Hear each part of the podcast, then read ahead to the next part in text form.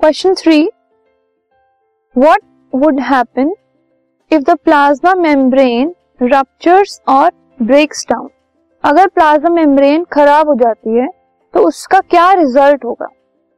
If the plasma membrane ruptures और break down then the cell will not be able to exchange material from its surrounding by diffusion और osmosis अगर plasma membrane ही खराब हो गई सो plasma membrane का जो रोल है, वो एक्सचेंज ऑफ़ मटेरियल का है फ्रॉम सराउंडिंग्स ठीक है? डिफ्यूजन या ऑस्मोसिस यूज़ करके।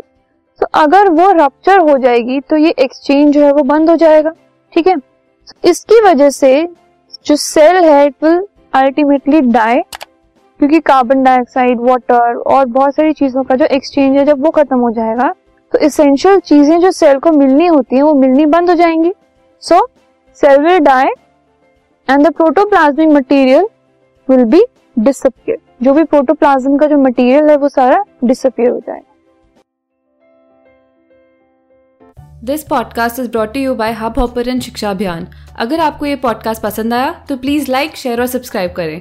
और वीडियो क्लासेस के लिए शिक्षा अभियान के यूट्यूब चैनल पर जाएँ।